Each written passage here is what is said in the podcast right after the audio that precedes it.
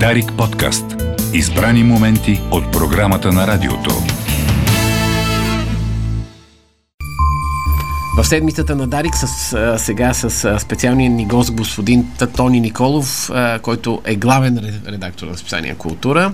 Аз съм Константин Бълков. Добър ден на всички, които ни слушат. Замислих се, защото по време на първия ни гост, вице-президента Илияна Йотова, съвсем спонтанно казах, че тотално сменям концепцията на нашия разговор, пък да става каквото ще. И ми се ще да направим един разговор само по епиграми на Радой Ралин. Добре. Искате ли да опитаме? Добре. Причината, разбира се, е 100 години от рождението на Радой Ралин и новия брой на списание Култура. Ето го. Темата е Радой, разбира се, другата половина е войната. Да, те се свързват двете теми. Да, знаете ли, да започнем с почита му към Атанас Далчев, този изключителен български поет и преводач, и онези, които се вълнуват като вас от френски език, знаят преводите му от френски, престоя му в Тулуза, в Париж. Но Радой Ралин истински го почита и пише така за него. Поетът, него от младеж боготворях и не посмях с него да се запозная. По улиците отдалече го следях, с завис съзерцавах бедната му стая. Откъде е тази почит към Далчев? Това е стихотворението от поета. Тази почит е някак съвсем естествена при Радой, въобще при една толкова сложна фигура като Радой Ралин, Димитър Стоянов, който многократно преобръща живота си, но винаги търси истината. И ако в една анкета, която той има с Вихрин Чернокожев, тя е много интересна. Ако аз ще се изкуша от нея да прочета много неща, така че бъдете готови. Да. И там той казва, че този, да го наречем, социален протест на младостта, който минава в тоталното разочарование на 44-та. И едно служение на литературата, в което той също смята, че не трябва да има отстъпки. Срещата с Далчев, с поетиката на Далчев, онова, което му е затулвано в поколението на 40-те, и когато го критикуват, той има декадентски стихове, младия Радой. Самия той има стихотворения, заради които един поет-партизанин, Цветан Спасов, който загива по-късно, му казва, това не е нашата поетика, и го клеймат. Говорим за 40-41 година. Тази среща с Далчев е едно явление като поетика на новата конкретна предметност в българската литература, въобще, което освобождава от символизма, то открива други пътища. И трябва да ви кажа, като един мой спомен от 80-те, някъде бях ученик в класическата гимназия и на Ангел Кънчев нагъла видях Радой. И винаги като виж Радой, се спираш, нали, тогава. Той винаги го виждаш. Да, винаги той някъде можеше да бъде виден. Ние в една махала живеехме, нали, близо до бившото кино Изток, но го видях около Ангел Кънчев, той лепеше един некролог. С балтона си, представете, Радой, така голям, той беше по-едър в онзи период мъж, и, нали, лепи нещо с едно лепило и нещо си говори. И аз се отдръпнах и видях, че беше некролог на Атанас Далчев, ръчно направен. В ония времена Далчев беше все пак, хайде вече издаван, но все още някак си беше премълчаван със сигурност от идеологията, и пишеше някаква годишна, вече съм забрал, може и да е било кръгла, Атанас Далчев, световен поет. С големи букви. Нали, малка снимка на Далчев. Даже не, майче, нямаше снимка на некролог. Много бях поразен, трябва да ви кажа. Разбира се, че аз вече, нали, бях чел стихове на Далчев, но самият този акт беше дисидентски в онова време. Другото много хубаво стихотворение, посветено на Никола Фурнаджиев, Всичко ми говори. Да. Бях дете и моят свят бе малък. Аз общувах с чайника и шкафа, с дюлите и абажура. Те стояха зли и безразлични, като идоли огромни в древен храм. А сега какво ми предстои? Остарявам ясно, осъзнато. Остарявам властно, облегчително. Лошо ли е да си весел, предизвикваш залез? Всичко ми говори. Ала аз не мога да говоря. Вече се превръщам на природа. Кога му е времето на един политик да излезе в пенсия, между другото? Това е много интересен въпрос. Когато го усети, майче Де Гол имаше такава формула, он каза, че винаги обаче това време закъснява и самия Де Гол го пропуска. Нали? Той в мемуарите си един такъв размисъл. Поетът някак не излиза, и поета може да излезе в пенсия. Между другото, Радой също има тези размишления. Каза, и какво обвиняват с него Хритен Далчев, като него ми се иска да го мисля. Какво обвиняват Далчев, че си публикувал хубавите стихотворения? Ми те да ги публикуват. Далчев има 66 стихотворения публикувани. При Радой всички му говори. Това е едно много хубаво, наистина много хубаво стихотворение. Така, плантата на този брой, ние не случайно поканихме професор Божидар Кунчев, има една ранна негова снимка от 73-та година. Това е едно много дълго приятелство с Радой Ралин и професор Кунчев по някакъв начин става негов биограф. Другата е със заедно, където пише 73-та, да бъдем вечно млади. Още по-следващата страничка. Да, ето е.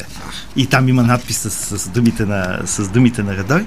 И той, понеже е правил едни безкрайни магнитофонни записи също през годините, надявам се, мисля, че това върви вече към някаква книга, голяма книга ще бъде, с толкова много разговори по различни неща питани. В тази фраза "всичко ми говори" се появява като нишка вътре. Ние се опитахме някакси да реабилитираме Радой Ралин и като поет, не само като автор на епиграми, като автор на люти чушки, като институцията на протеста и на комислието, какъвто го знаем всички, даже тези, които не са го чели, го знаят като такъв, нали? Радой е особения, другия човек, тази човека със странната брада, както го нарича Георги Марков в едно прочуто есе. Той го каза, че той е европейско явление от това време като дисидентство. Между това е един много хубав текст за дочните репортажи, посветен на Радой. Той, когато вече от Лондон има възможност да види и на комислието в Източна Европа, двама души казват, че са уникални. Радой и Христо Ганев с съпротивата си. С въобще начина си на съпротива също системата. И стигаме до този разговор с Вихрин Чернокожев, с Радой Ралин. В списанието публикувате. Не, те са на Божидар Кунчев са. Да, в сайта обаче има. Да, в сайта има. В портал Култура имаме, да. И Радой Ралин казва така: един горещ августовски следобед. Той стигаме до Лаура, до неговата любов. Да поговорим малко за това. Той казва така: един горещ августовски следобед се състоя среща с младежи от западните страни. Нетърпим пек тежеше на 9 август в Букурещ. Тогава срещнах девойката Лаура Симончини от Италия. И продължава. Тя беше много красива и нашите ергени все се навъртаха около нея, но ето, че тя мен предпочете. Чувството, когато се яви внезапно, то мяра няма. Като се завърнах, заредиха се едни разговори по телефона, въпреки че това беше съвсем подозрително през онова време. Каква любов с тази? Да, и повече от подозрително, приближа, че тя е много лява, дали, като тази лява италианска интелигенция. И прекрасно чувство, разказвали се отново от приятели на Радой, от професор Авраам съм го чул от Божидар Кунчев, има две неща в дома на Радой, които може би до ден днешен се пазят. Едното е на лъма в буркан, който го чакат да цъфне, когато цъфнат на лъмите, а другото е кърпата на Лаура, запазена. Така ли? Да, закачена на стената, да. Спомена за тази голяма любов. Да, две неща има. И лирика, нежна любовна лирика, която между другото минаваше в книгите 6-7-те, имаше такива сонети на Лаура посветени. Аз сега просто препрочетох Може прочета още малко тогава. Прочетете, да. Той пише така: края на юли беше 57 година. С Лаура от време на време пак се обаждахме. Телефонно те си говорят, нали така? Бях и писал вече, а и тя от своя страна ми писа, че има приятел, за когото ще се жени. И аз споменах, че не съм без момиче, което не обичах, обаче какво от сега нататък? Не се осъществи голямото чувство. Къде сега на 35 години ще тръгна да търся? Не било, дето се казва, на младицата на бяла бърдица. Лаура ми телефонира, че ще се жени през юли. А аз си пращам такава телеграма: в деня на твоята сватба ти пожелавам всичко и така нататък. Твоята, значи, можеше да бъде и нашата. И интересно, през нощта в 1 часа тя ми се обажда и казва: като сватбен подарък Марио ми прави едно пътуване до Москва за фестивала. Моля ти се, направи всичко да се видим. 57 година е това. Невероятни истории са това. Невероятни истории. Но пак обръщам внимание на нашите слушатели. Прочетете някои от любовните стихове на Радой. Наистина си струва и струва ми се, че както често обичаме да кажем, че има забравени, пренебрегнати класици, в това поколение от 40-те, и да припомним между Геров, Вотимски, Валери Петров, Богомил Райнов, макар той така да стои малко настрани от тях, мястото на Радой Ралин е безспорно. Но все още с голямата поезия, като че ли не е. Именно той в това е ученик на Далчев. В тези си настроения, между другото, Далчев много високо го цени. Има много хубави много хубави думи за него. И знаете ли още нещо интересно? Радой винаги открива млади таланти. Радой е пък моста между Далчев и по-новите поети, като Константин Павлов. Той му носи стиховете винаги. Каза, пък голям поет се появява. Да. И преди години бях много щастлив, здобих се с книга, посветена от Далчев, написана с ръката му на Константин Павлов. С много топли чувства си личи просто как тази нова българска поезия от втората половина на 20 век отива при големия си учител, нали? И друг мой, може би, ученически спомет да каже, човек, нали, времето в 80-те години, какво да чете, трябваше официозни месеца, си бях купил някакъв литературен фронт с ни безкрайен текст на Богомил Райнов. Отварям го и чета следното нещо. Българската поезия, това е някакъв доклад, явно четен. Има само една линия, революционната, Ботев, Смирненски, Вапцаров. Сега някакви опадъчни млади поети кажат, че са ученици на Далчев. Няма ученици на Далчев и няма поезия на Далчев. И как да няма поезия на Далчев? Нали? Може да си представим днес това нещо. Радой е, колкото е интересно, ето това, може би, от първите тези ученици. Между това поколение, което изброих, те всички по някакъв начин са ученици на Далчев. Вотимски носи книжка, една от книжките му в джоба си. И Далчев и въобще с философската си поезия, с невероятните фрагменти, толкова изтънчени фрагменти, той обновява, като преводач вие споменахте, той наистина обновява български език. Той внася едни други интонации. Аз продължавам да си мисля, че там френската реч допринася. При него и при Симеон Радев това много си личи, между другото. Симеон Радев, бях чел едно негово така кратък разговор с вече забравих с кого, и той го пита, усещаш ли, че тъй като той мисли на френски, така е свикнал в лицея, но пише на български. И аз отворих строителите и изведнъж видях третата фраза, че тя наистина на български има една конструкция, която не казва нищо, на френски тя е абсолютно логична. Но не дразни, напротив, обогатява се това влияние. При Далчев също е така. Тоест дълбокия, не просто, нали, той чете и символистите, но чете по-съвременните френски поети, Сен Джон Перс, Рене Шар и така нататък. И там тези влияния, този лъх, нали, прониква и българската поезия. Но много интересно това, което ще се случва с тази Лаура. Ще прочета още малко. Да. Още от Радой Ралин. Тоест, тя го кани в Москва, очевидно. Да, точно така. И той пише, спомням си, пристигам в Москва с нашата група, съставена от писатели и журналисти. И вечерта по телефона търся италианската група. Цялата нощ не мога да намеря Лаура Симончини от град Болония и така нататък. Къде ще я откриеш в един милионен непознат град? Вече съмна, отивам на стадиона в сектора, предназначен за журналисти. Ние бяхме на 26-ти ред. Минават различните делегации, но вече портретът на Сталин го нямаше. Да. Това е интересен факт. Да. Изобщо никакви портрети на държавници. Единствените дефилиращи с такъв колосален портрет на Сър, че изглеждаше просто смешно, останаха египтяните. И когато се зададоха италианците, видях изведнъж едно високо момиче. Аз съм на 26-ти ред и в подножието на стадиона една висока стена. Знаеш каква е в Съветския съюз охраната. Стигам първия ред, смятай, и като се спуснах с протегнати ръце, стискайки ръба на стената и долу на стадиона, и така нататък, и така нататък. Да.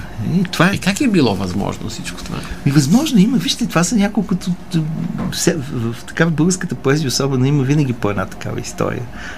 Учителката Иванка Дерменджиева беше на непостигната любов на Димчо Дебелянов, звънчето, която той нарича. Яворов и Лора. И ето в по-ново време и историята да самия Радой. Но вижте, нали, винаги се смята, че сатирика не може да е тъжен и не може да е трагично влюбен. А той носи една голяма болка в сърцето си, явно целия си живот. За да сложи на лъма, пак казвам, и кърпата на стената, нали, тези два предмета да правят впечатление на всички, които го посещават тази първа кооперация до някаквото на Цариградско шосе, които му гостуват. Но е толкова интересно мястото на Радой въобще в тази съпротива на инакомислието. Все пак мисля, че тя също е на написана страница. Аз в колонката си бях извадил следните негови стихове. Никой не е умрял, стихотворението за свободата. Никой не е умрял от смях, никой не е умрял от свобода. Хората умират за смях, умират за свобода. И Радой, си го спомните след 89-та, наистина беше някак готов да умре за свобода и да призове хората. Той много активно даже искаше да раздели двата лагера. Беше си запазил дори членската книжка в БКП, ако там не го бяха изключили междувременно, като призоваваш всички от този лагер да минат в другия, нали, на СДС, на опозицията, и да има някаква такъв единен проект, нали, на възможност, което не стана, разбира се. Това е наивността, може би, в голяма степен на твореца. Каквото виждаме, че нищо не става и с тази Лаура, за да завършим историята на тези, които ни слушат. Оговаряме се на другия ден да се видим. Става 9, 10, 11, не я няма. Вече си казах, че след нощното ми държане мъжът и не я пуска. Да. Тръгнах аз да я диря. Москва не е София. Да, така. Отчаян се връщам в хотела. Те пък в това време ме чакали до 4 часа и си заминали. Към 5 те отново дойдоха и след това бяхме все заедно. Вървим, тя ни е хванала и двамата за длънта, като от време на време ми казваше на български: обичам те, обичам те. А той се питаше какво е това обичам те. Не зная какво му обясни тя. Сюжет за филм. Ако народът не може да бъде целокупен, лесно ще стане изцяло купен, говорихме с Илияна Йотова. Докъде докарахме с разделението и снишаването? Като казвате, че втората половина е за войната. С снишаването имаме успехи, нали? Тази стратегия продължава, както виждате, нали? Умело се снишаваме. С разделението... разделението си продължава и няма как да не продължава. Сега иначе как да го обърнем като фраза? Защото говорим за Радойте, се сещам за Захари Стоянов, иначе трябва да почнем с това: проклет демигъв, който, нали, руски солдат стъпи на тази земя. Нали, има нещо, което отвътре разпуква българската. Дарик подкаст. Избрани моменти от програмата на радиото.